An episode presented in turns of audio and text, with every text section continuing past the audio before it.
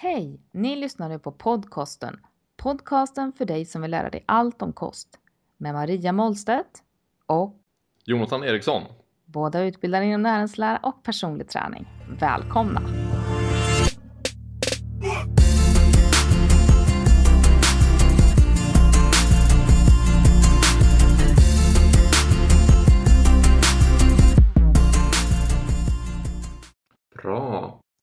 Okej, men då är inspelningen igång för dagens avsnitt. Avsnitt 6. Mhm. Bam! Och eh, nu har vi ändå kanske det mest intressanta ämnet hittills. Ja, det är ju till och med så Kan man att du säga har det? ju fått eh, reducera antalet tröjor här till och med för du är så exalterad. Ja, jag är så Inspelningen. jävla taggad. Så bara flytta min mick så den står lite bättre till också. Så där, då borde det låta bättre. Mm, det blev faktiskt lite... Det blev det Det va? låter lite närmare.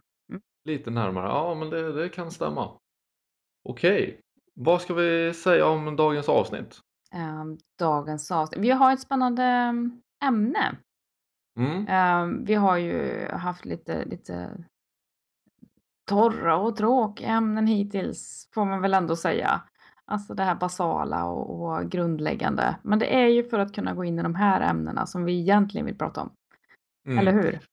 Ja, grunderna är otroligt viktiga att ha med sig så att man faktiskt förstår allting på den nivån också. Går man rakt in i det här som kan vara lockande Mm. så är det ofta liksom svårt att hänga med kanske med varför det blir som det blir. Ja, Vi kommer ändå prata en del om de olika makronäringsämnena idag. Så det är ju bra att man faktiskt har med sig det från tidigare också. mm. jag tror att de tål nog att lyssnas om också för att liksom kunna knyta ihop säcken Mm. i det här. Det tror jag man inte är helt fel i. Har vi någon reflektion innan vi drar in i fettförbränningens eh, vara och icke vara? Reflektion. Jag tror inte vi har fått igenom eh, någon genom eh, Nej, Facebook i alla nej. fall va? Nej, vi har några frågor men de tar vi på slutet. Mm. Eh, Och så har ni reflektioner om avsnitten lämna dem gärna på podcastens Facebook-sida så det är bara www.facebook.com podcasten. Mm. Och med reflektioner så tänker vi någonting som man vill veta mer om, någonting vi var otydliga med eller ja, en liten pling helt enkelt. Vad, vad händer där? Någonting som faktiskt varit jättekul tycker jag att höra om är ni som faktiskt skriver vad ni har tagit med er om avsnittet. Till exempel vi fick flera som efter proteinavsnittet sa att de hade kollat igenom sina proteinbars och Mm. ProPad och olika liksom, livsmedel som de hade hemma Mm. för att se hur det jämförde sig med det vi pratade om. Och eh, samma sak med BCAA verkar många ha tagit eh, liksom, nytta av och tänkt över det ett extra, liksom en extra gång. Sina val helt enkelt. Och supplementeringen vid Ja. träning pratade vi också om, eh, relaterat till en fråga där. Mm. Eh, så det, Så sånt, sånt är kul och det kan man väl nästan se som en liten reflektion att folk ja, verkligen tar med sig avsnitten och tänker över dem, hur, eh, hur de kan eh, dra med sig det i vardagen. tillämpning. Mm. Grymt, så håll oss uppdaterade där i alla fall. Men eh, i brist på reflektion så är det väl bara att gå rakt in på ämnet va? Ja, det gör vi. Veckans ämne är fettförbränning. Och vi har ju i avsnitt 5, det här är avsnitt 6, så pratade vi om fettet i kosten. Så nu, nu, nu ska vi prata om fettet i, i kroppen mer. Vi Mm. berörde ju redan då att vi har fettdepåer, att vi lagrar in fett och vad det används till. Eh, att fettet i kroppen har en faktisk funktion eh, och flera, om inte annat. Mm. Ehm, vi nämnde redan då också att fettet kan eh, lagras in på olika sätt och ställen. Så det får vi nog ta och repetera lite kanske för att kunna gå vidare i det här ämnet. Vi har ju fett som lagras under huden. Mhm. Det som man kan nypa i, skulle vi Ja. säga. Eh. Det kallar vi subkutant eh, fett. Eh, Vi har fett som lagras i buken runt de här organen. I folkmun eh, ölmage, den här bongomagen. Eh, Det kallar vi visceralt fett istället. Och sen så kan vi också lagra in fett i våra muskler. Intramuskulärt fett helt enkelt. Mm. Ehm, det finns ju bättre och sämre ställen att lagra in det här fettet, eller hur? Absolut. Och vi har även lite könsskillnader där. Män tenderar ju i större utsträckning att lagra in eh, fettet i buken. Ja. Ja, och kvinnor, de tenderar i högre utsträckning att lagra in det under huden istället då. Mm. Eh, de här olika ställena, de här olika placeringarna av fettet är ju också mer eller mindre hälsosamma, kan vi säga så? Det tycker jag absolut. Eh, där vi ser att det är mer fördelaktigt utifrån en hälsoaspekt att lagra in fettet i, eh, under huden, helt enkelt. Mm. Ja, man vill ju inte ha det runt organen eller i musklerna för det kommer med bra mycket fler hälsorisker Mm. än vad rent underhudsfett gör. Så även om det inte är så kul att kunna nypa en bilring eller liksom nypa tag i sitt fett så kan man i alla fall vara tacksam över att man kanske har mer problem med det än liksom viscerala och intramuskulära fettet. Ja, så är det. Eh, och anledningar till det då? Det kanske vi skulle ta och nämna. Varför är det liksom sämre att ha det runt buken? Eh, så som jag förstår det så, så är det mer flyktigt det som är runt eh, buken. Det är mer metabolt helt enkelt. Det rör på sig mer och då får vi fler fria fettsyror i, i omlopp. Eh, och blir den här omsättningen för hög så påverkar det hälsan negativt. Har du eh, Precis. någon annan Jag har inte hört något mer om det viscerala än det du sa. Nej. Men det man får tänka på också är ju att de här fettsyrorna så kommer leda till en ökad risk för ja, metabolt syndrom, insulin får Ja. svårare att fungera. Så det har ju ganska mycket, precis, så det har ganska mycket negativt. Och med intramuskulära fettet så är det att vi får svårare att använda musklerna och man blir också stelare. Mm, Så det kommer ju påverka ren prestation på ett annat sätt. mm, det har du rätt i. Och även det leder också till att liksom, du får svårare att ske vissa transporter av ämnen och så genom musklerna. Så att intramuskulära fettet vill man eh, också gärna undvika. Mm. Ehm, men som sagt, fettet har också funktioner och vi ska ha fett i kroppen och vi har, ska ha vissa nivåer av det för att kunna fungera optimalt. Ehm, Mm. När det blir lite för mycket däremot så får vi de här negativa effekterna. Men vi går väl in på det lite senare också. Mm. Ehm, innan vi går in i fettförbränning, hur det, det faktiskt går till, mekanismerna och så vidare, eh, så tänkte vi också prata om eh, kroppssammansättning. Eller hur? Mhm. Eh, för att veta vart man är någonstans, att, att faktiskt eh, konstatera att man har för mycket eller för lite eller helt normala mängder av fett i kroppen är väl ett incitament för den här satsningen då, om inte annat. Ja, det beror lite på hur mycket man gillar siffror. Vissa älskar siffror, jag älskar siffror och grafer så att Mm, jag har gärna liksom siffror på allt. Desto mer siffror jag kan ha på vad som händer desto gladare blir jag. mm, Medan andra kanske tycker att det är mer liksom, ja, skrämmande, de vill inte få en siffra på till exempel hur mycket fett de har på kroppen just för att det kan eh, ses som lite typ deprimerande. ja. Eh, Och vissa metoder för att mäta är också mer Eller mindre pålitliga. pålitliga men även, eh, vad ska man säga, lite påtryckande. Vissa kanske inte vill stå och bli nypta med en kaliper samtidigt som det är en bra mätmetod Absolut just för att det känns lite jobbigt. Nej. Så vi har ju liksom lite olika metoder och eh, du jobbar som sagt mest med kalipermätning, eller hur? Ja, när det gäller mätning av uh, kroppssammansättningar så är det kalipermätning och skelettmätning eh, och de i kombination då för att få en uppställning på kroppssammansättningen. Eh, vanligare, eh, alltså gemene man har ju en eh, personvåg hemma och den gillar vi ju kanske inte alls. Alltså det säger ju inte ingenting om kroppssammansättning utan den säger mer om en tyngd helt enkelt. Inte vad Ja. som är vad på kroppen. Eh, vi har ju även eh, en del vågar som hävdar sig kunna veta vad som är vad. Eh, Vara Mm. lite smartare och då finns de ju, de säljs ju både för eh, personbruk eh, men finns även på anläggningar. Och vi pratar om de klassiska Tanita-vågarna. Så de försöker läsa av hur mycket ja, fettväv och len massa man har i kroppen genom elektrisk impedans. Mm. Och eh, det, de kan ju vi ge ett visst, alltså ett visst mått på hur det ser ut. Men de är ju ofta otroligt osäkra just för att de ser ingen skillnad för fem öre på vatten i kroppen och muskelmassa. Jag har hört en tillförlitlighet på 40% ungefär. Ja men det, det skulle säkert kunna stämma. Eh, och det är ju ganska tufft. Alltså vad är det värt? Mm. 40% sannolikhet att det är ganska så rätt. Ja, och där, jag vet, det är olika av dem är olika bra. Jag har testat sådana som har verkat väldigt precisa gentemot kalibermätningar. Mm, Men de har också kostat upp mot 40 000 kronor. mm, Och sen har jag testat sådana för 200-300 kronor som har som jag har fått att skifta 9, 9% kroppsfett. Alltså den ökade min kroppsfett med 100% ungefär mm. över 30 minuter. Genom att jag, ja, jag var vattenladdade så jag försökte få den att eh, slå ut så hårt som möjligt och det blev en väldigt, väldigt, väldigt stor skillnad. Sen har vi också olika former utav eh, såna här bioimpedansvågar. Du nämnde Tanita. Mm. Eh, och det är ju en modell där man står, där man mäter fot till fot egentligen. Man står liksom på en Mm. platta och så går en elektrisk impuls mellan. Jag tror de gör hand till hand också va? Eh, det är omronvågarna, så det är en skillnad. Ah, De tar ju hand ja. till hand. Och sen så finns det även Mm. vågar som mäter en hand och en fot. Alltså du får med hela Mm. kroppen. Precis. de som man står på, de får ju mannen som kanske lagrar in mer fett på underkroppen normalt sett ett bättre värde än vad, än vad som kanske är sannolikt då.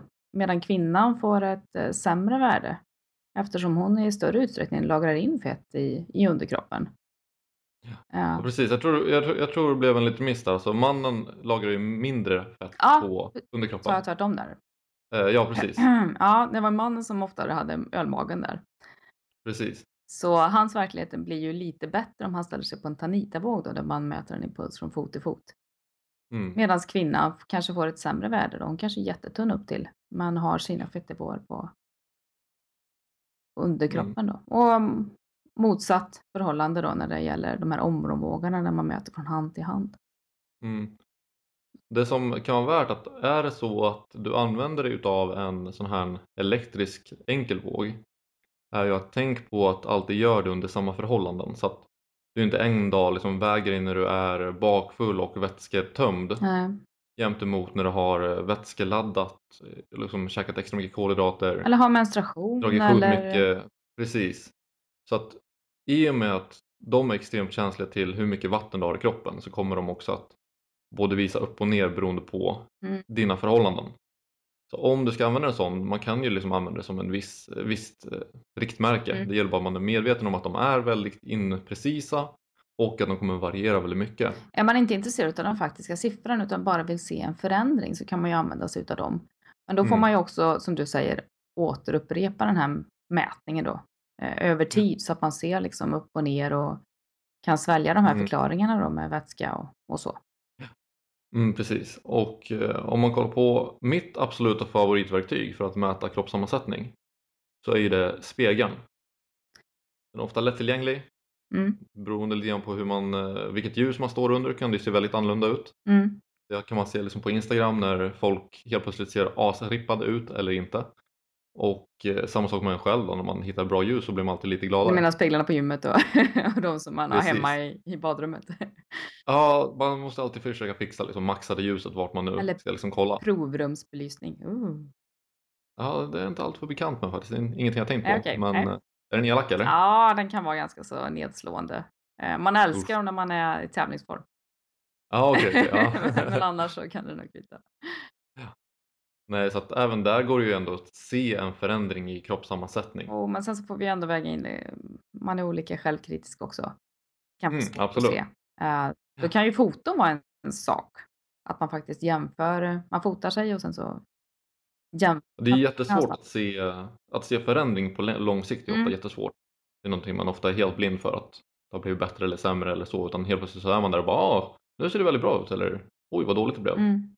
Så att, eh, men det, jag, tycker, jag tycker att spegeln i sig är ett ganska effektivt verktyg för att hålla koll på hur utvecklingen ser ut liksom, när det kommer till kroppssammansättning. Någonting som eh, många har hemma och som faktiskt är tillämpbart för att veta om man eh, kanske borde ta tag i, i det där kroppsfettet som inte säger någonting egentligen om kroppssammansättningen men som ändå kan vara en hälsofaktor. Det är ju ett eh, måttband. Man Mm. mäter omkretsen midja, höft och sen så får du ut ett kvotvärde i det. Absolut. Och då får en indi- indikation på hur det står till. Mm. Sen kan man ju använda det där även, eh, man kan ju mäta runt eh, biceps och, och, och andra ställen också om man tycker att det Desto är- viktigare. ja, eller hur? Se, växer biceps snabbare än vad vaderna gör? Bara, perfekt.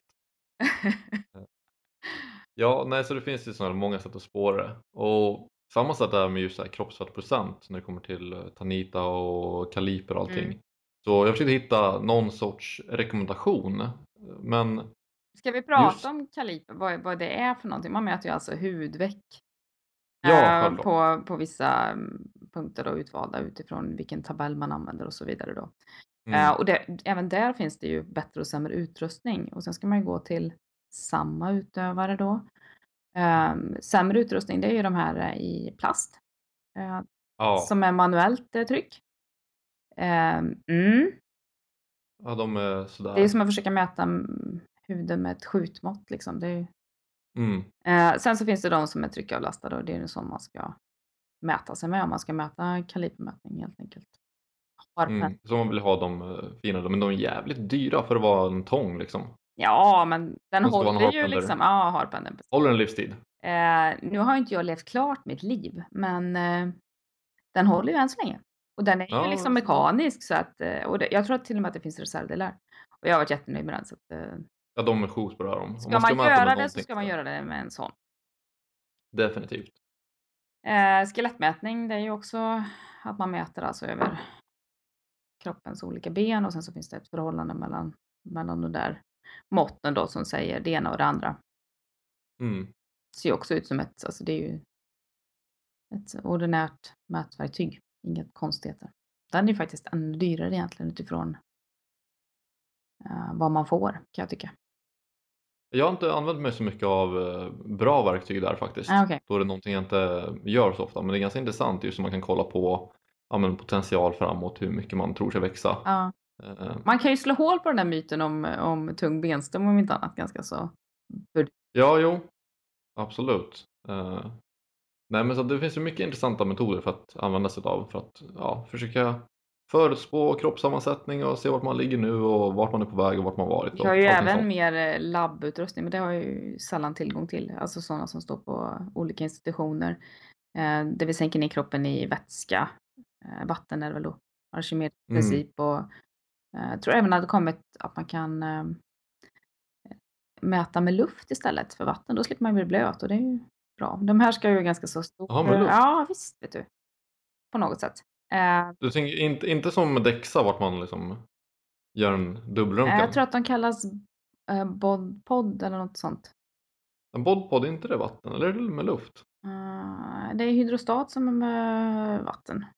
Ja, just det, ja, sant. Ja. Ja, man kan göra det på olika sätt i alla fall. Och det, Mm. det är ju ingenting som man har hemma. Eller...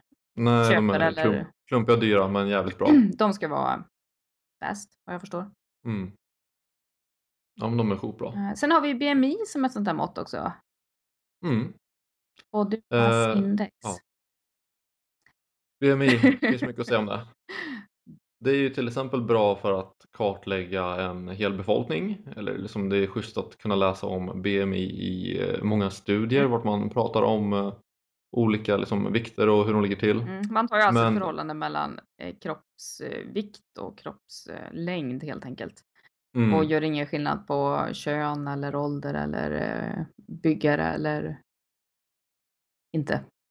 Eller någonting, nej. Så att folk, atleter till exempel kommer ju ofta hamna på ett väldigt konstigt spektrum där för att Mm. har de för lite fett då kommer de se ut som eh, underviktiga liksom. Men eh, vissa till exempel bodybuilders som har en massiv eh, mängd ren muskelmassa Mm. men väldigt lite fett de kommer ju liksom klackas in rakt in i fettman där. Mm.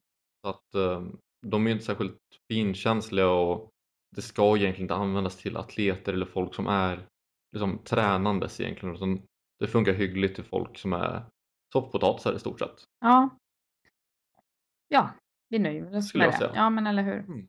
Eh, sen var du inne lite grann på, på det där vart, vart bör man ligga då i fettprocent? Om man nu har tagit, bemödat sig med att ta reda på det, eh, kroppssammansättning. Ja, och där har man att män borde ligga mellan 8 och 24 liksom, procent ser man som normalt. Ja, jag har nog 12 det är till ganska- 24. Men det Ja, skiljer säkert lite stort- olika. Stort spann ja. Ja. och jag kommer förklara det alldeles strax. Kvinnor däremot mellan 20 och 30 Ja, vi det som man ser som normalt. Och grejen är att varför det är så stor skillnad och ett stort spann är för att där har man inte kollat på ålder. Nej. Utan Jason Pollock, de som har forskat en hel del kring just det här med ideellt kroppsfett och vad som är under, alltså för dåligt, för lågt, för högt, för ja, allt det där. Då kollar man också på ålder.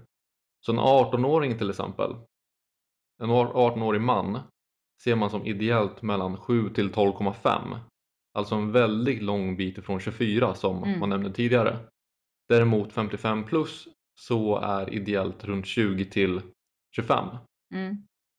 Så att eh, det är nog därför man får så stort spann i de här rekommenderade Mm. siffrorna. Jag har fångat upp Ja. en siffra på essentiellt också, alltså livsnödvändiga nivåer och då ligger ju mannen Mm. någonstans på 2 till 4 procent eh, Mm. och kvinnan istället eh, runt 10. Eh, så då pratar vi tävlingsform. Ja, då, då är man lagom rippad. Mhm. Där ligger man inte Ja. längre kan jag säga. Nej, man ser ju också, det är väldigt sällan folk kommer ner i 2% utan har man någon på typ 3-4% så Ja. är de ju extremt, extremt rippade. Ja. Alltså extremt torra. Mm. Där har vi liksom, jag vet inte ens om till exempel Alberto Nunes eh, som kör odopade tävlingar, jag vet inte om han kommer ner på de nivåerna. Han är en av de mest rippade Mm. i tävlingsform när det kommer till folk då som inte tar hjälp av ja, doping och andra preparat. Ja, men det finns i alla fall olika sätt att ta reda på sin kroppssammansättning och det finns också olika riktlinjer på vad som är normalt och vad som är övervikt och så vidare. Då. Mm. Ehm, vi får väl ändå nämna BMI även om den kanske inte är den bästa metoden så är det ju den som används utav sjukvård och, Mm. och um, i runda slängar när vi jämför en hel befolkning som säger. Ja. Eh, undervikter, då ligger man under 18 någonstans där. Eh, normalviktig, då ligger man upp till 25. Överviktiga nästan upp till 30 och sen så över 30 då, då pratar vi fetma istället. Då. Mm. Sagt, det är ingenting som jag lägger, alltså det är ingenting jag pratar någonsin om med klienter men däremot så ser man också att det känns som att många överlag börjar bli mer förstående till bristerna i BMI. Mm. Förut kändes det mer som att BMI utskrevs som en sorts regel och verkligen liksom, ja, den måttstocken man hade. Mm. Men eh, det känns som att de flesta inom de flesta yrken har börjat liksom se att ja, jo, det finns ju en del brister även om det är schysst som en viss eh, riktlinje och framförallt i studier så är det faktiskt smidigt när man ska ta en stor befolkning. Ja, självklart. Man måste ju standardisera på något sätt. Ja. Mm. Ja, jag nämnde också eh, midje-höftkvot där. Om man har ett måttband så kan man mäta sin omkrets runt midjan och höften. Och kvot, eh, från matematiken, då ska man ju dela de där siffrorna med varandra då. Eh, för kvinnor så ska de, ska de, så bör man ligga under 1 och männen bör ligga under 0,8. För att inte Mm. löpa risk för hjärt och kärlsjukdom och så vidare. Då. Så det är också en liten sån här fingervisning om att eh, det kanske finns en anledning att, eller inte, att eh, ta reda på mer om hur fettförbränningen går till. Mm. Så där har man ju också att vi vet att rumpa bra, midja dåligt Mm. ja. i stort sett. ja, eller hur? Enkelt. Eh, ja, enkelt. Nej, och med, så med mycket fett så kommer ju också, som vi alla vet nu också, att det har en stark länk till välfärdssjukdomar såsom diabetes, metabolsyndrom, cancerrisker, Mm. eh, alltså sämre blodvärden, högre blodtryck. Ja, hjärt och kärl- kärlsjukdom överhuvudtaget. Ja. Och som du sa, vissa cancerformer då har man faktiskt Mm. kunnat spåra. Precis, då är det väl framförallt bröstcancer och eh, tarm, tarmcancer va? Tror jag. Mm. Mm. om jag inte minns fel. Och eh, ja, så vi vet ju att, att ha allt för mycket fett på kroppen är sällan positivt även om det har vissa nödvändiga delar och liksom hälsofördelar också. Mm. På så sätt. Ligger du för lågt till exempel så har man ju, löper man ju risk för andra problem. Just för att man får inte glömma att fett är ändå liksom ett eh, endokrint organ vilket innebär att det utsöndrar hormoner. Mm.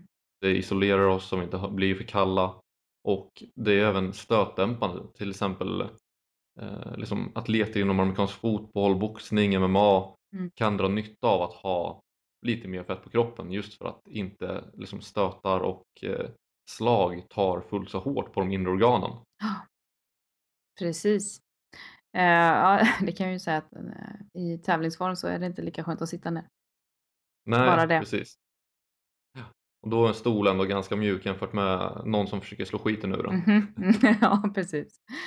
Eh, ja, vi behöver alltså, vi mår inte bra om vi är underviktiga och vi mår inte bra om vi är överviktiga, inte på sikt i alla fall. Det Nej, kan vi väl konstatera. pretty basic. Och eh, där läste jag en bra artikel Mm. redan, eller bara igår. Just om att bara man kan tappa, om man är överviktig, alltså om man lider av fetma, Mm. så får man imponerande förbättringar av att bara tappa 5% av sin kroppsvikt. Ja, Att tappa 5% för de flesta är inte supersvårt. Så där pratar de om hur hårt man skulle sikta på liksom hur mycket man skulle försöka tappa. Och att tappa mer var ju bättre fram tills man nådde normalvikt. Men just det här att även om man kan bara få till en liten, liten liksom, tappning av eh, fett och vikt så såg man en klar förbättring i blodvärden, insulinkänslighet, eh, mm. liksom blodsockervärdena blev bättre i med det och även eh, intramuskulära fettet blev bättre så att, att bara tappa lite vikt och faktiskt ligga på ett underskott gör ju extremt mycket nytta för någon som är överviktig. för alla hälsomarkörer ja. Mm. Så är det. Och där kan man ju också se att till exempel någonting också som är spännande är det här med intramuskulära fettet som får, får oss att bli svagare, stelare, också fler liksom, hälsorisker. Mm. Om man kollar på styrketräning hos någon som är överviktig och en som har lågt kroppsfett så kommer ju styrketräning att främst förbränna det intramuskulära skelettet hos någon som har mycket intramuskulärt fett. Kroppen prioriterar alltså att förbränna det vid styrketräning jämfört med eh, hos någon som har lite kroppsfett. För någon med lite kroppsfett kommer ofta ha mindre fett i musklerna. Mm. Så de med lite kroppsfett bränner istället mer underutsfett av styrketräning än någon med fetma. Eh, vilket är ganska intressant när man kollar på till exempel hur man ska försöka hantera en ja, liksom förbränningsfas under en liksom diet eller även om man kommer ner om man liksom ligger på den nivån. Mm. Och hur mycket skillnad man kanske kan förvänta sig att se som överviktig när man börjar styrketräna. Det är inte alltid man kommer kanske se den klara förbränningen utav styrketräningen. Däremot så gör den väldigt mycket nytta i, liksom, i fett vart du inte kan se att det händer någonting. Mm. Så även om vi inte kan punktförbränna, liksom, jag vill bli rippad bara på magen eller och så vidare och så vidare. Eh, så finns det alltså en, en skala utifrån vart kroppen väljer att hämta sina, Mm. Den prioriterar. den prioriterar åt oss. Och det är också, när vi ändå nämner punktförbränning Mm. så är ju också vart man förbränner fett är ju extremt individuellt. Vissa kommer bränna liksom först från armarna, andra först från magen, andra från benen. Och alla har ofta ett så problemområde kan man väl säga. Mm. Hur ofta upplever man inte det att folk säger så, ah, jag blir aldrig av med mitt fett från triceps. Men så också lite genusspecifikt där, för kvinnor de tenderar ju att släppa uppifrån och ner och ner från upp. Alltså, Mm. säga. Alltså, midja, höftpartiet är, består så att säga. Det är det sista som lämnar oss. Absolut, och där även vissa killar kan ju ha problem med det. Eh, Mm. Just det här med att ja, men, kanske fettet bakom hamstrings inte riktigt vill släppa för Ja. få till riktigt rippade hamstrings. Och jag ser det mer på ryggen, över triceps som du nämnde och så vidare. Mm. Så, det är skillnad. och där det finns det vissa som påstår att man måste fixa till hormonerna först för att få det att släppa. Man kan se en viss korrelation mellan vissa hormoner och fettdepåer. Men där har man liksom gått någon sorts bakväg för att försöka lista ut utan det som händer är att tappar du fettet så blir hormonerna bättre. Men bara för att du gör hormonerna försöker göra dem bättre betyder inte alls att du kommer tappa fettet från det, det stället. Jag vet att Polyquin har snackat sjukt mycket om det här senaste 5-10 åren. Det går inte att vända på driva- Ja, det driver mig till vansinne. Mm. Eh, Just det här om att ah, men vi måste käka mycket grönt vetegräs för att tappa fettet på baksida lår. Det är så bara, nej men det är inte riktigt så det funkar. Så att eh, det finns ju lite grann där att, liksom, att glömma kan man nästan säga. Att hoppa över, ja. Mm. Mm. ja. Det är svårt det här med samband. Ja, precis. Det, man vill ju gärna lista ut vad som kom först, om det var hönan och lägget. Och alltid, det är inte alltid helt lätt. Mm. Så vi eh, tar tag i den här heta potatisen nu då. Vad är det som händer med under fettförbränning? fettförbränningens mekanismer. Absolut. Och jag tycker att vi kan ju bara ta en snabb recap på det som vi pratade om förra avsnittet. För det tar och eh, jag tycker vi lyckades summera ganska bra där hur fett faktiskt kommer ur sina fettceller och liksom Mm. fettdepåerna i fettväv. Och där har man ju att fettsyrecykeln tar hand om att liksom fettsyror frigörs från sitt glycerol som vi pratade om senaste avsnittet. Så de kommer ur sin lagrade form som triglycerider. Därefter kommer de in i blodet vart de kan transporteras, transporteras runt i kroppen lite grann eh, som kroppen behöver. Därefter så sker betaoxidering i mitokondriet i våra celler och fettsyrorna då bryts ner till ännu mindre beståndsdelar som gör att cellerna kan använda sig av fettet som energi. Där har vi alltså fettförbränning. Så I först extrem- frisättning, sen transport och sen så förbränning då. Mm. Så det är det som händer när vi, försöker, alltså när vi blir av med fett, då är det det vi vill att det sker. Och det där är ju extremt förenklat för att eh, annars behöver vi gå in på liksom, jag tror det är nästan 20 steg till av biokemi och Mm. jag känner att det kommer ingen orka. Eh, Men det som är värt att nämna också är ju att ungefär 75% av alla fettsyror som frisätts kommer att träda tillbaka in i sparad form, alltså i triglyceridform i fettväv. Mm. Så att bara för att en fettsyra frisätts betyder inte alls att den helt plötsligt kommer oxideras och försvinna. Så där tänkte jag att vi kan gå in lite mer på vad det är som leder till att vi får en lägre fettmassa, alltså att vi slutar dagen med mindre fett än vad vi kanske började med. Det som man vill om man deffar eller Mm. försöker liksom ta sig ner i kroppsfett. Man vill eh, rubba fettbalansen helt enkelt. Mm. Och där har vi att egentligen så är det att eh, ja, fettmassan du har på kroppen i slutet av dagen är ett resultat utav din fettmassa, och alltså lagrat fett, minus oxiderat eller förbränt fett. Mm. Väldigt, väldigt basic. Mm. jo tack. Och eh, då är frågan varför liksom förbränner vi eller inte förbränner, alltså lagrar fett? Har de olika makronutrienterna en liksom speciell effekt? Vi vet vissa som vill ta bort kolhydrater, vi har andra som vill ta bort fett. Väldigt få vill ta bort eh, protein i dagens läge. Och de olika makronutrienterna påverkar absolut hur och varför som vi lagrar fett. Till exempel, vi vet att kolhydrater konverteras sällan till fett. Alltså kroppen tycker inte om att konvertera kolhydrater till fett. Det är inte ekonomiskt smart av den. Nej. Och lagras sällan därför som det heller.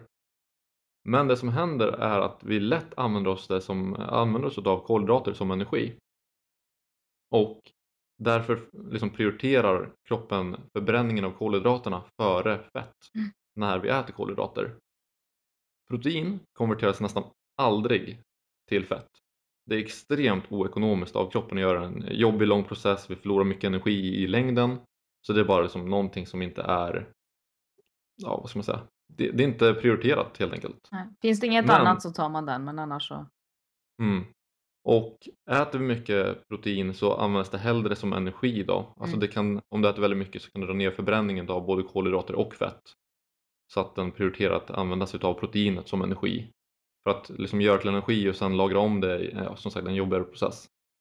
Dietärt fett däremot är ju faktiskt väldigt lätt att konvertera till fettväv. Det krävs inte så mycket för att det är så lika i sin struktur redan. Och när du säger dietärt fett så menar du i folkmun Fett. vet jag. ja, bra. ja, ja, jag, jag tänkte på det när jag lyssnade på det andra avsnittet. Att du nämnde Ah, dietärt okej. fett ganska ofta. Ja, och eh, intag av fett påverkar fettförbränningen minimalt. Så att jag skulle nästan vilja säga att den inte liksom, det kommer inte påverka fett, hur snabbt du förbränner fett kommer knappt påverkas alls av hur mycket du äter. Det är också en vanlig miss som man gör typ inom LCHF att man tror att man får en väldigt mycket effektivare förbränning av fett bara för att man äter mer fett. Så även om fett inte liksom gör förbränningen långsammare så som, utav fett, så som kolhydrater och protein gör, Mm. så leder det inte till en försnabbning eller liksom en effektivisering utav förbränning utav fett. Så där har vi lite grann hur de olika påverkar varandra. Mm. Nu till fettet. Och vi vet att ett överskott av fett leder till en direkt ökning av fettmassa. Det är väldigt lätt konverterat, det är liksom lätt att spara in. Så äter man liksom på ett överskott av kalorier så är det väldigt lätt för kroppen att därifrån ta fettet du äter och bara skjuta rakt in i fettcellerna i stort sett. Mm. Och liksom skapa fettmassa av det. Äter du ett överskott av kolhydrater, alltså mer än vad du behöver för att hålla uppe allting, så ökar som sagt förbränning av kolhydrater. Men sänk, det sker en för, liksom sänkning av förbränning av fett och därför blir det lättare för kroppen att ta det dietära fettet du får i dig, alltså fettet du äter i kosten, blir lättare att använda som liksom, besparing och liksom skjuta in det i fettmassan. Mm. Sen har vi överskott av proteinet. Det kommer öka liksom, förbränningen mycket av proteinet och därmed sänka förbränningen av kolhydrater och fett. Vilket gör också att större andel av det dietära fettet kommer kunna sparas som fettmassa. Och nu så är det säkert flera av er som tänker om det bara är fett egentligen som gärna prioriteras liksom in i fettmassan Mm. varför inte bara äta en kost som är helt fri från fett? Nej! Precis, det hade ju varit kaotiskt. För att det är mycket av fettet som vi pratade om förra avsnittet är ju essentiellt, man måste få i sig fett annars blir det totalt kaos. Och vi har ju där att kolhydrater och protein sällan och nästan aldrig konverteras till fett. Äter du inte fett så kommer den regeln att liksom skjutas åt sidan och kroppen kommer börja prioritera att skapa fett utav kolhydrater och protein. Ja. Tänker man man den inte- tanken så bör man lyssna på avsnitt 3, 4 och 5 helt enkelt. Ja, så att det kommer inte gå att typ hacka kroppen genom att bara ta bort fett och tänka haha, nu är ingenting som den kan lagra. Mm. Utan då kommer kroppen säga nej, nej, nej, nej. Nu gör vi om de här andra schyssta ämnena till fett. Den är ju helt fantastisk kroppen och, och anpassar sig. Mm, backup-system. Till förbannelsen. precis. Så där har vi ju en ganska liksom ja, halv basic förklaring till vad som sker när vi lagrar fettmassa. Mm. Och även liksom där i början då, vad som händer vid en ren förbränning. Mm. Och ska vi zooma ut lite på det här så handlar det om ett energiunderskott. Mm. Man behöver skapa det. Ja, och samtidigt som vi behöver ha i oss både fett, kolhydrater och protein. Mm. Så i slutändan handlar det om att faktiskt hamna i ett underskott. Mm. Hamnar du i kaloriunderskott Mm. eller liksom skapa det genom träning och kroppen kan ju även liksom prioritera muskelmassa högre än fettmassa emellanåt om man tränar hårt till exempel. Eh, Så man har ju sett att det går att bygga muskler på ett litet underskott Mm. genom att kroppen kan liksom prioritera muskelmassa så pass mycket att den väljer att bränna ner fett för att skapa ett, liksom, en ändå anabol miljö vilket är väldigt coolt. Däremot Men- så, så kräver ju det lite mer. Alltså det kräver att du har koll på alla bitar om du ska lyckas uppnå Det det, kräver här. mycket. Ingenting jag rekommenderar att man försöker bygga i underskott Nej. eller tvärtom. Utan, Det är mycket enklare någonting- om man har ett överskott. mm. Så om man skapar ett mål, till exempel om man ska bränna fett, så är det ju liksom ja, ganska enkelt. Skaffa ett underskott av eh, överflödig näring i stort sett som du känner att du kan klara utan. Vi har pratat mycket om det i de ja, fyra senaste avsnitten. Mm. Just hur mycket man behöver och olika saker, vad man kan dra nytta av. Och då kan man också kolla på ja, men, vad kan jag ta bort? Sen har vi det där att det är ju enklare sagt än gjort. Hade det bara varit att skapa ett underskott så hade vi ju inte haft den utvecklingen som vi har i samhället idag riktigt. Nej. Eh, Det finns ju, mm, jag vet inte, i nutid hur länge vi har hållit på och bantat och dietat och eh, köpt böcker och eh, försöker att hitta den optimala metoden och finns den och så Mm. vidare och så vidare och så vidare. Ehm, Det finns ju många orsaker till varför man har en övervikt. Mm. Absolut, vi har ju både ett homeostatiskt system, alltså ett backup-system som försöker hjälpa oss att hålla vikten kring en viss setpoint. Vart den setpointen är och det är liksom den normalvikten man har beror på väldigt mycket olika faktorer. Mm. Men hur mycket fettmassa man har kommit upp i och hållit ett längre tag tycks spela en stor roll. Så du har hållit en och samma vikt ett bra tag så kommer du ha en setpoint på den vikten. Mm. Och sen är det ju också Så så då att har kommer- man, har man skapat sig ännu fler fettceller, de är ju kvar. De fylls ju Mm. väldigt gärna på igen om du skapar, om du lägger det på ett överskott igen. Då Precis. får vi den här jojo-effekten. Att eh, Ja. de här tomma fettcellerna, de fylls på helt enkelt. Ja, och problemet är att även om vårt homeostatiska system funkar i regel rätt bra så funkar det också jäkligt dåligt när vi har vårt hedonistiska system, alltså när vi blir mer triggade på belöningssystemen Mm. som vi pratade om lite grann med så här sockerberoende, folk upplever att man måste få i sig det. Det är ju när det hedonistiska systemet egentligen hijackar det homeostatiska systemet. Där man känner att det är så jäkla gott så att jag struntar i allt och äter mer. Alltså kroppen belönar så pass mycket för att det smakar bra så att man trycker i sig mer mat än vad som krävs för att hålla en balans som kroppen annars är ganska mån om att försöka hålla. Mm. Sen har man ju Och- också sett de här eh, tarmbakterierna eh, och påverkan där. Om man får en Mm. obalans eller en ofördelaktig, eh, en bristande variation och så vidare. Så att man inte har tillräckligt med, med, med de bra tarmbakterierna så har vi också en ökad förmåga att lagra in fett. Mm.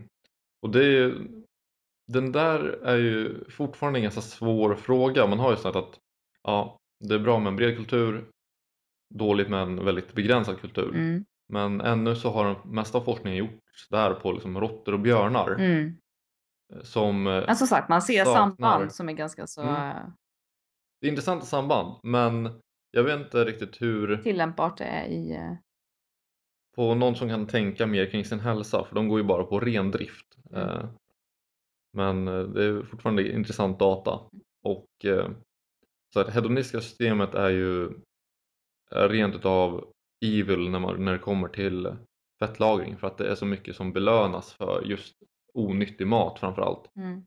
Man kommer ju belönas mycket som vi pratade om tidigare av just här socker och fett till exempel som blir rätt eh, kalorisnålt och lätt att konvertera till fettmassa. Um, liksom av vissa hormon som lätt liksom höjs vid fetma så kommer eh, kroppen börja prioritera att vila till exempel mer, att man blir mer inaktiv Mm. eh, när man väl har nått den setpointen. Och framförallt när man försöker komma ner från en högre setpoint så strejkar kroppen ganska hårt genom liksom, förändringar i leptin, grelin, eh, ett flertal andra hormoner Mm. och vilket liksom gör att vi faktiskt prioriterar att sitta ner mer. Mm. Så vi har ju olika som- processer och tillstånd i kroppen som får oss att bli överviktiga. Men sen har vi också miljöaspekten i det. Och när jag säger miljö så menar jag ju mer vanor och hur vi är uppfostrade och vad vi är vana vid. Om vi har tagit som regel att trösta oss med, med sött eller och så vidare. Om man Mm. förknippar det här ätandet med, med känslor och ja, och vad man utsätts för om man nu ska säga så. Jo absolut, man kan ju till och med se att liksom, reklam påverkar Mm, folks ätande vid soffbordet. Har man någonting på bordet, vi säger ja, nötskål eller ja, vad som helst och det kommer på en reklam om läsk så kommer många folk greppa nötterna mer för man blir påmind om att åh men det ser gott ut mm, och sen försöker man liksom dämpa sitt eget ja, påminda behov kan man väl säga med det man har runt sig. mm. Så det är extremt mycket faktorer som går in i övervikt och fetma. Ja, det finns många orsaker. Men om vi ska ta tag i det där då? Hur skulle man, eh, Mm. hur skulle man göra det på ett bra sätt? Vi har ju två begrepp. Vi har ju banta Mhm. och vi har ju diet. Och banta, då tänker i alla fall jag, jag vet inte om det finns någon liksom, eh, definition på det så, men då tänker jag mer eh, kropp, jag tänker mer våg och att man fokuserar på att eh, ta sin kroppsvikt nedåt. Mm. Alltså man, man struntar egentligen i vad, vad det är som försvinner, bara liksom totala massan blir mindre så är man nöjd. Ehm, Mm. diet, eh, diet för övrigt, när vi säger så så tror jag många tänker på kaloriunderskott men det kan lika gärna vara ett överskott i och med att diet är ju ett begrepp för en kontrollerad kosthållning helt enkelt.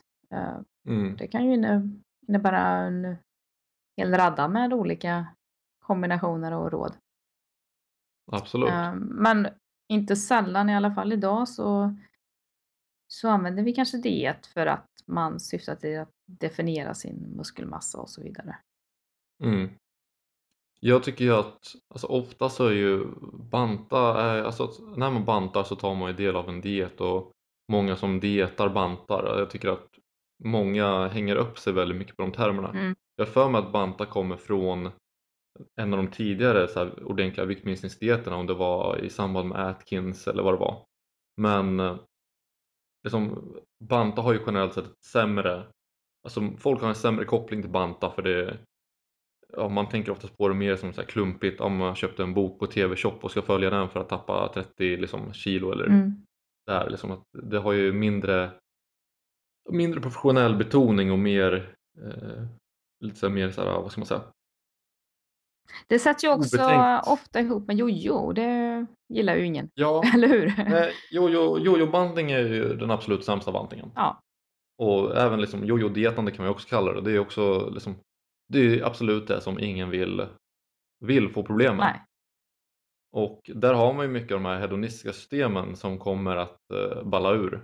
När man har till exempel om man gör en, en eh, viktminskningssatsning då, om man antingen dietar eller om man bantar eller vad man nu vill kalla det. Mm. Så vill ju kroppen försvara sin setpoint. Och en setpoint kan ta upp över 12 månader att förändras. Mm. Vilket är extremt eh, förrädiskt mot någon som kanske har tappat vikt. Vi säger att någon har tappat 40 kilo på ett år eller liksom på nio månader. Och eh, ja, det känns bra, man känner man har kontroll, liksom, man har tappat den vikt man vill och man har gått från en väldigt överviktig till att vara normalviktig. Då har man, har man alltså en ökad risk att gå tillbaka till sin gamla vikt Mm. även efteråt. Så börjar man, liksom, eller släpper man sin diet och liksom sin kontrollerade metod för att hålla vikten så är risken stor att kroppen kommer börja lura i en extra kaka här och där. Liksom får du sitta lite mer ner, känna dig lite mer otaggad. Alltså att kroppen kan kontrollera det här med hormoner på ett väldigt, eh, liksom en väldigt grov nivå. Det där är viktigt att man håller en kontroll på hur man äter, hur man tränar och har ett system bakom det. Mm. För annars är det så lätt att helt tappa kontrollen när man ja, släpper kontrollen helt enkelt. Om, det är liksom, om man kört Viktväktarna eller kaloriräkning eller vad man nu har gjort. Ja, men det, det skulle jag nog säga att eh, jag tror att risken är större om man går på någon extremdiet, alltså pulvershakes eller eh, jag vet min mormor när det begav sig, hon körde banandiet. Så att man Ja, bara banan, ja men liksom om man gör någonting sådär, sånt där, man, man ändrar drastiskt. någonting till en kost som man inte kan leva på i längden. Mm. Då vet man ju heller inte hur man ska bete sig eller göra när man ska gå tillbaka till livet. Då, då är det ju lättare att gå tillbaka till de där vanorna som man hade innan och mängderna. Och,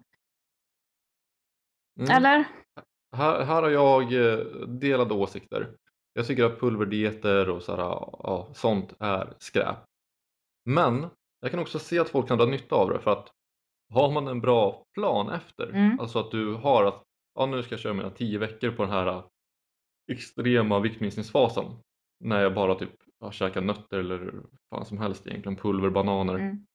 Eh, och sen efter det här så går jag på en kontrollerad diet vart jag liksom ja, räknar kalorier, jag ser till att hålla mig till det här som är uträknat efter min nya, liksom, min nya vikt för att hålla den. Då tror jag absolut att man kan lyckas. Mm. Ja men som sagt, får man hjälp med och vet vad man ska göra efteråt, då Mm. är det en annan sak. Ja. Men får man inte det Släpper utan man man, kör bara liksom random tokigheter, då Ja, ja. är det ju alltså, svårt.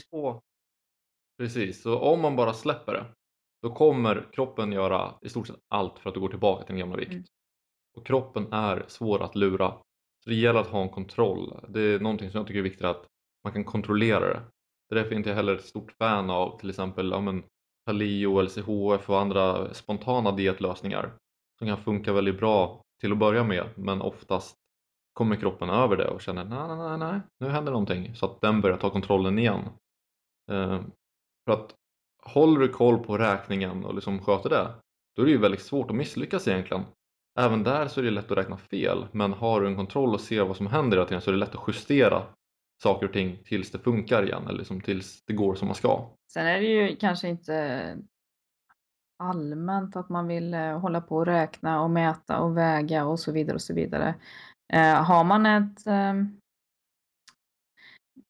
ja, lite beroende på hur man, hur man äter idag så finns det ju enklare eller svårare poäng att plocka så att säga. Det går ju Mm. att, att, att reducera mängden halvfabrikat och socker i kosten och så vidare. Och I och med det så bara där så plockar man ju kalorier. Mm. Och så de där första kilorna, de, om man har en övervikt, eh, kan ju för, för de flesta tror jag vara ganska så lätta att knapra in. Det är väl sen Ja, som det blir och krävs lite mer. Jag tror, jag tror sällan folk har problem med de där första 5 procenten för det går att göra väldigt lätta ändringar oftast för att tappa det. Mm. Men till exempel om man gör så att man bara tar bort vi säger, socker eller om man tar bort eh, kolhydrater överhuvudtaget. Eller sluta ta en portion till. Mm. Just där är det väldigt lätt dock att kroppen efter ett tag inser att hmm, någonting jag gör gör att jag hamnar på ett underskott. Mm. Så den matar upp hungern av det andra som man kanske får äta. Mm. Eh, Däremot tror jag det är ett utmärkt val att försöka satsa på att kontrollera det genom att kanske ha ett krav på att man ska äta mer sallad till exempel. Det är någonting, äter folk mer sallad och mer fiber kommer de ofta dra ner på annat. Så man kanske tänker mer på Mm. om man vill köra okontrollerat lätt att kontrollera på det man faktiskt ska äta och har liksom en prioriteringslista där. Vi vet att eh, till exempel Precision Nutrition har jättelyckat program vart man inte räknar kalorier på något vänster men de räknar portioner i liksom handflator och fingrar. Typ så här, om jag ska ha så mycket kött, så mycket kolhydrater. Och på så sätt eh, slipper tänka fullt så mycket med räknandet. Mm. Även om jag personligen föredrar kaloriräknande för jag tycker det är lättare att eh, liksom kontrollera på så sätt också. Mm.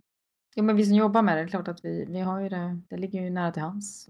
Mm. det är så tydligt och det är så lätt då, så som vi ser det. Men Det är så lätt att få klienter att lyckas också så länge de räknar.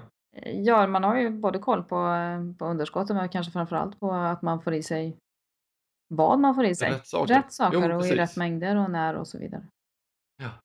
Eh, Men där, för att gå tillbaka lite grann till eh, jojo-effekten där Ja. som jag var inne på. Där har man också väldigt intressant med folk som till exempel tävlingsdietar. Mm. Som eh, vi pratade om lite grann i förra veckans fråga var det, eller hur? Mm, det stämmer. Just om det här vad, vad händer när man Från Kristina. Mm. Hur man eh, liksom, ja, går ner i vikt till extremt låg kroppsfett och hur man hanterar efter. Liksom, slaktar man alla bufféer man ser i en vecka eller två? Ja. Eller tar man och liksom försöker kontrollera det? Basen i frågan var ju om, eh, om, man, om det fanns någon fördelar med att eh, långsamt gå tillbaka till normalläge så att säga. Eller om man bara kan brassa på. Mm. Och det finns ju absolut liksom en fördel med att ta det lugnt. Det är samma sak där som med andra dieter egentligen. Är att om du går på ett kraftigt överskott efter någon sorts diet så kommer man öka mängden fettceller i kroppen. Mm.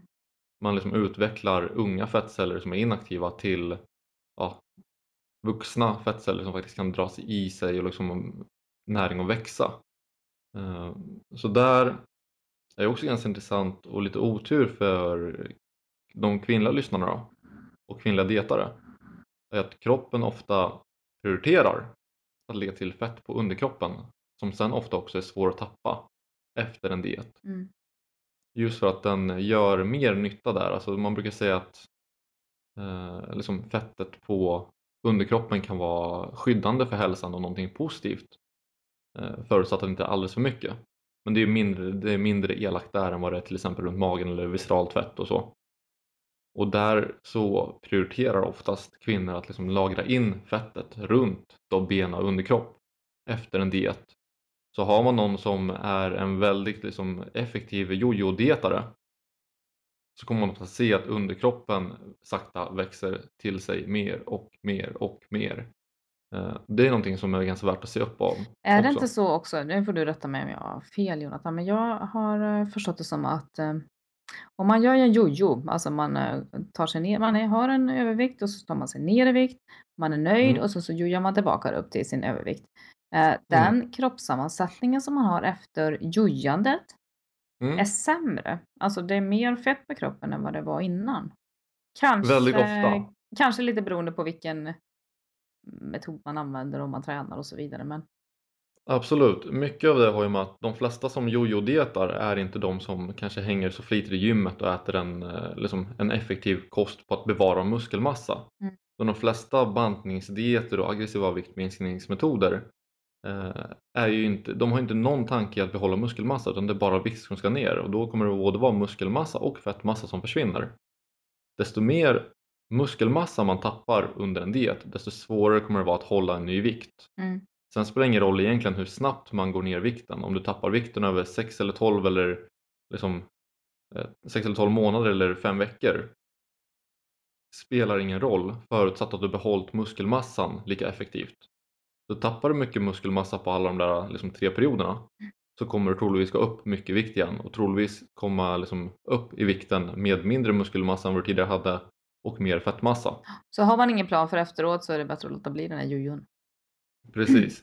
Och även liksom om man ska köra en aggressiv lösning viktigt att man gör allting för att behålla muskelmassa om man vill underlätta att hålla en ny, eh, liksom ny vikt och eh, inte behöva joja upp igen. Muskelmassan är bossen i det hela. Mm. Ehm, ja, det sammanfattar väl det där ganska så bra. Vad, vad banta, dieta, fettbalans, fettförbränning. Mm. Ehm, jag tror att vi har slagit hål på några myter också. Har vi inte gjort det? Vi har skrivit att vi Ja. tänkte ta upp det, men är det något mer du vill?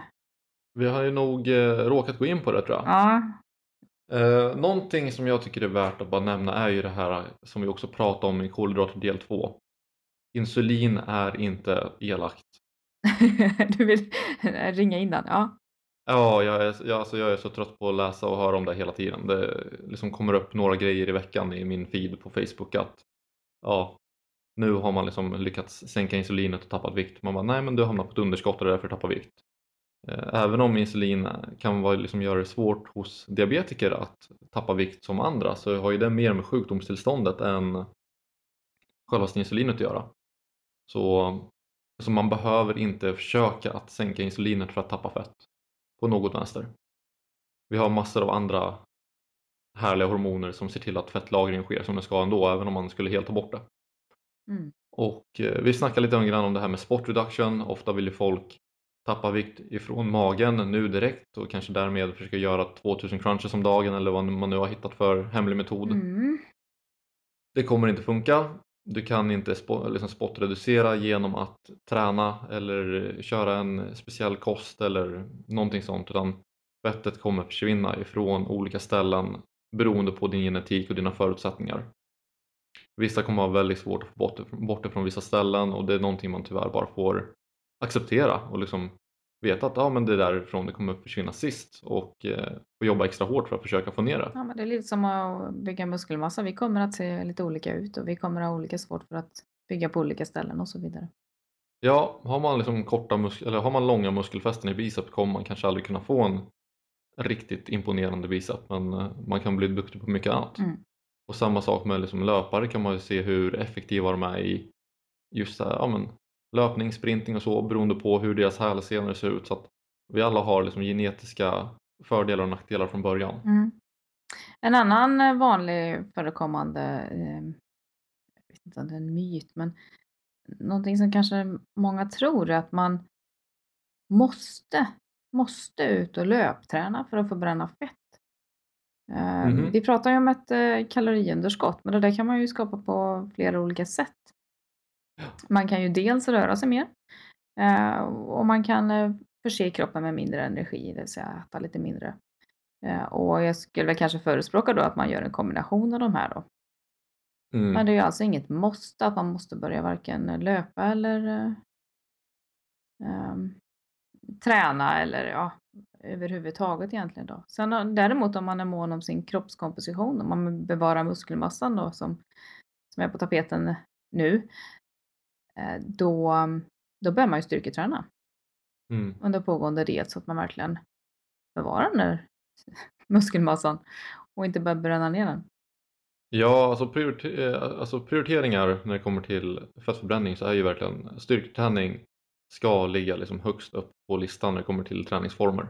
Mm. För att muskelmassan gör så mycket, alltså det förenklar så otroligt mycket när det kommer till att eh, liksom kontrollera hur du reagerar på dieten när den är klar, hur lätt det är att behålla vikten. Styrketräning hjälper också till väldigt effektivt med att liksom stabilisera leptinnivåer och hungerkontroll, Mm. vilket är extremt underskattat om man vill hålla en diet en längre, liksom en längre stund. Mm. Ehm, och visst, man kan absolut dra nytta av konditionsträning och löpning för att liksom få upp sin förbränning. Ja, och gillar man det så kör. Man, Mm. Tycker man inte att det där är något roligt eller känner att man har tid för det så är det inget måste. Nej, alltså någonting som jag tycker man ser också att många kör ju faktiskt för mycket alltså konditionsträning under en diet eller viktminskningsfas för sitt eget bästa också. Mm. För att om man kör för mycket konditionsträning eller liksom sprints eller vad man nu väljer att köra för ja, flåsaktivitet kan vi kalla det. Mm. så kommer det ofta kunna gå ut på hur man presterar i gymmet och även liksom hur pigg man känner sig över dagen. Så är det så att du konditionstränar så mycket att din prestation i gymmet går ner, då kommer du också få svårare att behålla muskelmassa. Mm. Vilket kan eh, liksom skjuta dig i foten i slutändan. Mm. Och eh, där kan vi också nämna lite snabbt, det här är ju faktiskt intressant som jag inte trodde jag nämnt att konditionsträning i sig jämnar ju ofta ut sig över 48 timmar så eh, konditionstränar du bort 500 kalorier utan att kontrollera någonting annat, vi säger en torsdag, då kommer du bli eh, liksom, Du kommer att kompensera för det där. ja du kommer sitta lite extra mycket ner på fredagen och lördagen för att försöka att jämna ut det här underskottet. Så att enbart försöka konditionstränas till en viktnedgång är oftast extremt ineffektivt. Mm. Däremot styrketräning tycks inte leda till samma kompensation. Så om du kan styrketräna bort kalorier så verkar det liksom inte leda till någon kompensation på samma sätt dagen efter eller liksom de två dagarna efter. Däremot så får man ju flera hälsoeffekter av att börja träna, så det är inte det vi säger, utan det är bara det att man ska inte ha någon övertro på att man börjar springa en gång i veckan och sen så varför rasslar vi inte i vikt? Mm. Ehm, Då är det mycket mer effektivt att ta tag i kosten. Och det är den vinnande faktorn i, i längden, kanske. Ja, absolut. Och där är det också ganska ballt när man kollar på bara alltså, vanliga folk som inte tränar eller tänker på sin kost direkt. kan man se på aktivitet att eh, ungefär 7100 steg är det som behövs för de flesta för att bevara sin vikt. Så folk som går mer än så per dag har en tendens att gå ner i vikt. Det här är alltså när man kollar på en stor befolkning och inte individanpassat. Och folk som går mindre än 7100 steg har en tendens att gå upp i vikt. Så att faktiskt få in en viss eh, liksom, motion och vardagsmotion är, liksom, kan underlätta Mm. extremt mycket att behålla en vikt eller faktiskt gå ner sakta men säkert. Mm. Ger du liksom, bestämmer dig för att gå 10 000 steg om dagen eller 12 000 steg om dagen Mm. så kommer du också liksom ha svårt att hitta den här extra tiden för att kompensera bort konditionsträningen med att det är någonting du gör faktiskt varje dag. Ja, återigen, vi vill inte avråda någon från att börja träna. Nej, Det är inte det vi sa. nej absolut inte. Ehm, ja, det börjar kännas bra det här. Vi har fått med det Ja. mesta tror jag. Ehm, Det känns som det.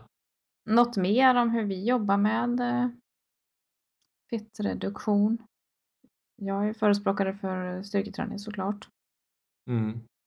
Ja. Samma här, för min del alltid, alltid styrketräning. Om det är någon som vill gå ner liksom, och seriös med det så är det verkligen minst två pass i veckan men eh, liksom gärna uppemot tre, fyra, kanske fem även beroende på vilken nivå man ligger på. Mm. Och bra Ja. mat. Bra mat i bra mängder. Mm. Just det med att man kommer ligga på ett kaloriunderskott här när man vill tappa fett så blir det ännu viktigare att man äter bra råvaror. Absolut. Man har inte samma, enligt mig har man inte sa- samma svängrum att liksom hålla på med ja, sånt som folk på överskott kanske kan ta del av, liksom mer ja, godis och sånt. Nej, Mm. du har inte råd att fylla ut det med tomma energi helt enkelt. det- Varenda kalori som man förser kroppen med måste vara kvalitativ och bra, Ja. ehm, bra värde helt enkelt. Mm. Genomtänkt.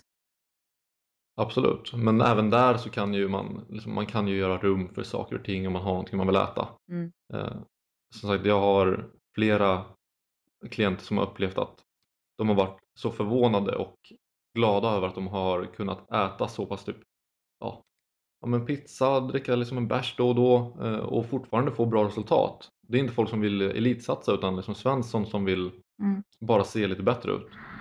Då kan man även göra plats för saker som eh, inte helt onödigt men det kan inte heller vara stapeln av ens diet liksom. Nej. Ehm, Man måttar som sagt. Att man lär sig att förhålla sig till, till det skräpiga med måttan. mm, Att det inte är en standard varje fredag, lördag och onsdag. nej precis och där har vi också problematik ätardag kan vi ju ta upp. För det är ju många som eh, vill förbränna som Oh, gärna tar en ätardag. hinner vi med den? ja, men vi kan väl... Jag tror det är snabbt, eller hur? Ja, men vi, vi tuggar lite på den då. Ja. Säg du först. Ja, ätardag, Ja. jag gillar inte alls. Nej, inte jag heller. Det är okontrollerat. Japp. Eh, Du kan absolut förstöra en hel veckas underskott på Japp. en dag, det är inga problem alls. Inga problem alls. Tro inte på Eh. Instagram och Facebook. Nej, att liksom man skulle ta upp näringen sämre för att en ätardag eller så är totalt BS i stort sett. Utan i sådana fall ha en kortare ätarlucka eller en måltid eller Ha ett fritt mål Eller- kan jag förespråka. Att man har ett, ett, Mm. ett tillfälle någon gång i veckan. Om man går på en kontrollerad diet, eh, kosthållning då. Eh, att man har ett fritt mål där man, för att underlätta de sociala sammanhangen liksom. Mm. Eh, inte att man ska luras tro att eh, ämnesomsättningen blir så vansinnigt mycket högre och så vidare och så vidare, utan mer för att underlätta vardagen helt enkelt. Ja, och där, där kan jag säga att det där sköter jag ganska olika. De flesta av mina klienter som liksom har en ganska normal och inte liksom särskilt unik approach till utan vanligt underskott som ja, underskott kanske ligger mellan 500 till 1000 kalorier om dagen beroende på vem man är och hur stor man är. De kommer jag bara be att ja, om de vill äta någonting, gör plats för det i dieten. Inga fria måltider, ingen liksom ätardag utan det är kontroll hela vägen. Mm. Hamnar de, slarvar de med någonting så vill jag i alla fall att de ska räkna med det så att de ser vad de har slarvat med och att de kan göra liksom ett ställningstagande till om de tycker det är värt det eller inte. Däremot så har jag också folk som ligger på extremt stora underskott, alltså de kan ligga på underskott uppemot 1500 kalorier eller mer. Oj, ja. Eh, där, i och med att deras kost är så extremt restriktiv, bara för att de ska få i sig det som de absolut behöver, så har de fria måltider. Mm. Så där brukar folk, beroende på hur mycket liksom, vikt man sitter på, ha en till två fria måltider per dag. Men även där så säger jag att du kan liksom inte äta en förrätt, en huvudrätt, en efterrätt och sen dricka liksom två, tre glas vin till det. Utan då är det antingen liksom en huvudrätt och en liten förrätt eller huvudrätt och en liten efterrätt. Eller en huvudrätt och kanske ett glas vin till om man vill ta det.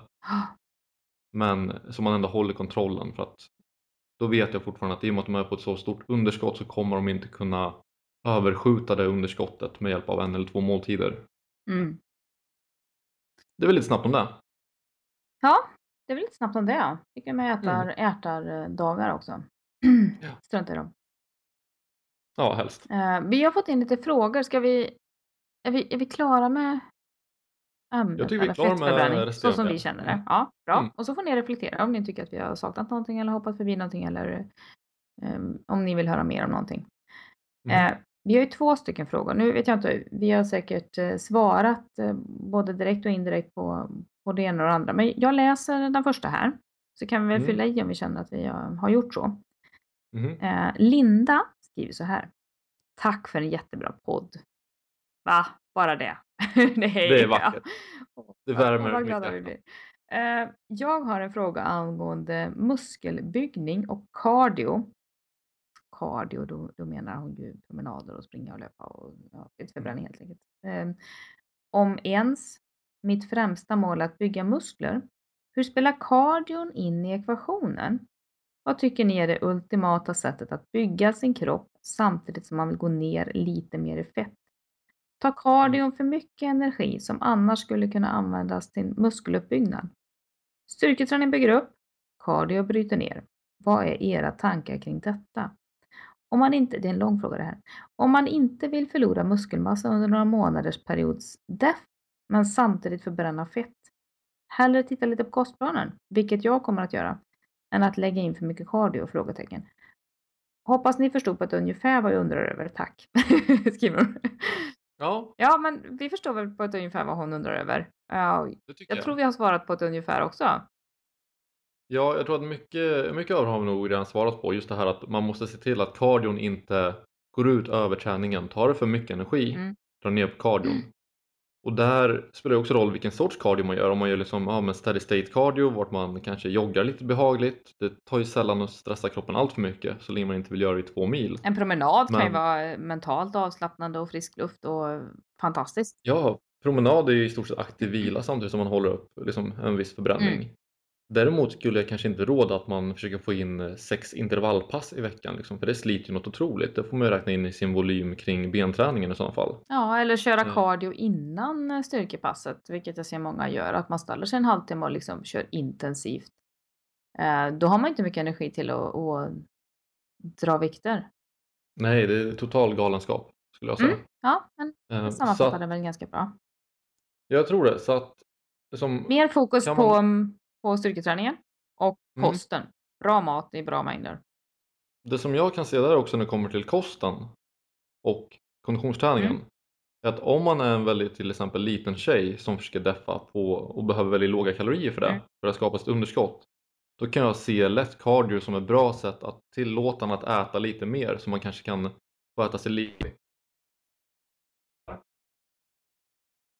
Du försvann en liten stund där Jonathan. Ja, jag Eh, måste du är kolla. tillbaka Inspelningen nu. Inspelningen fortsätter i alla fall. Okej. Men jag hörde att jag försvann och att jag kom tillbaka. eh, men ta om därifrån bara då. Mm. Om det, Vart var jag? Ja. Eh, du pratar om cardio. Förlåt. eh, Ja, nej men...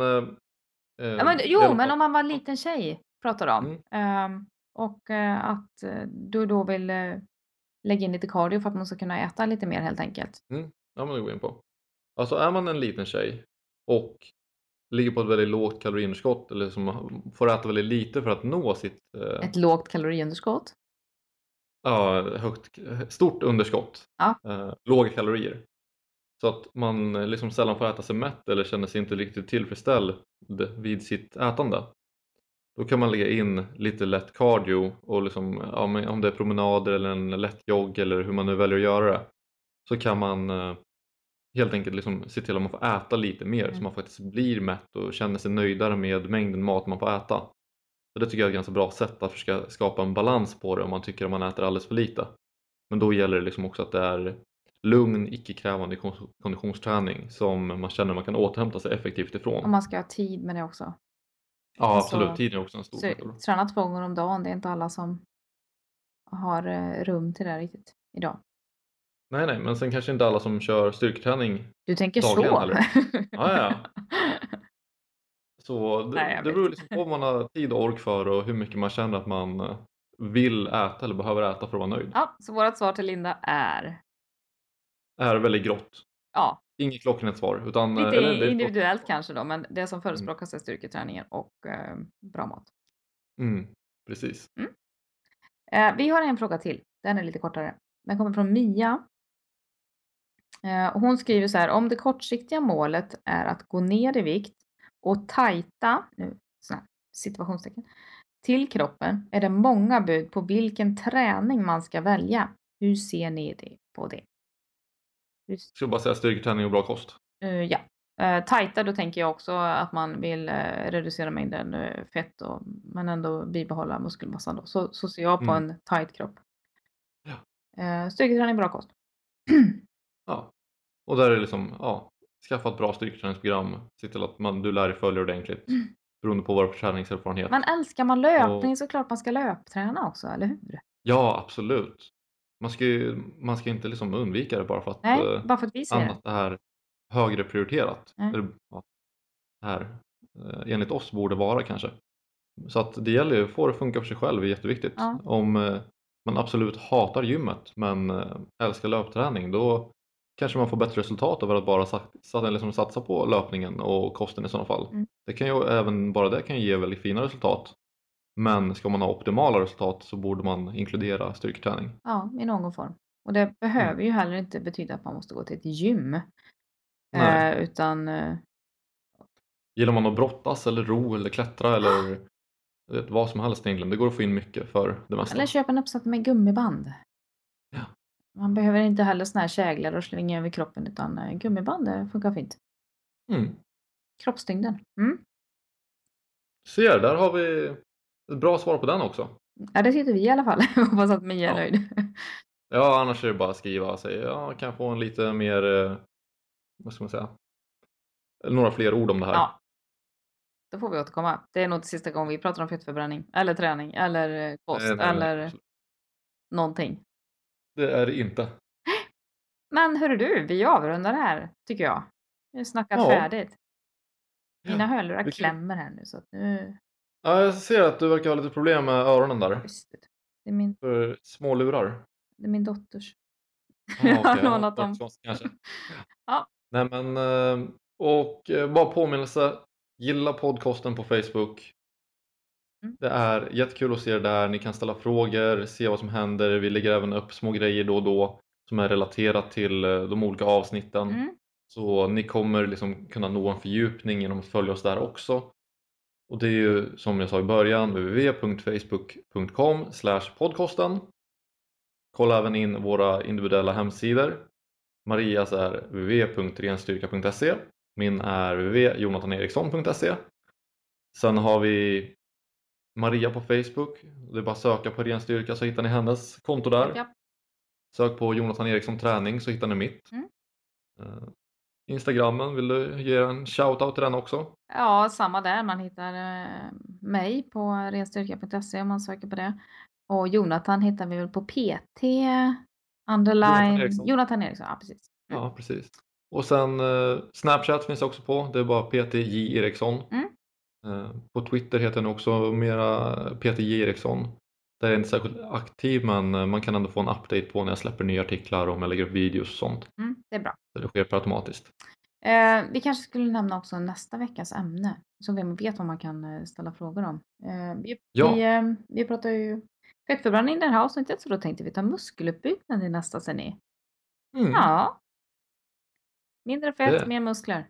Eller? Det blir fint det. Det blir fint där. Precis, så kosten relaterat kring det här och hur även då träningen påverkar. Ah, det, kommer man ju in på lite lätt, det är ju omöjligt att undvika. Så att, Ja, även om podcasten ska handla om kost så ja. Mm. Det blir lite träning också. Så är det. Ja. Eh, men hörru du, vi säger tja tja tja. det gör vi! Ha det bra, ses nästa Ja, vecka! Hej hej. Ni har nu lyssnat klart på podcasten. Podcasten för dig som vill lära allt om kost. Med Jonathan Eriksson och Maria Mollstedt gå in och like oss på Facebook på facebook.com podcasten. Glöm inte heller bort att recensera oss på iTunes eller Stitcher. Inte bara är det jätteroligt för oss att läsa din recension, utan det hjälper också, också att nå ut till fler med vår podcast.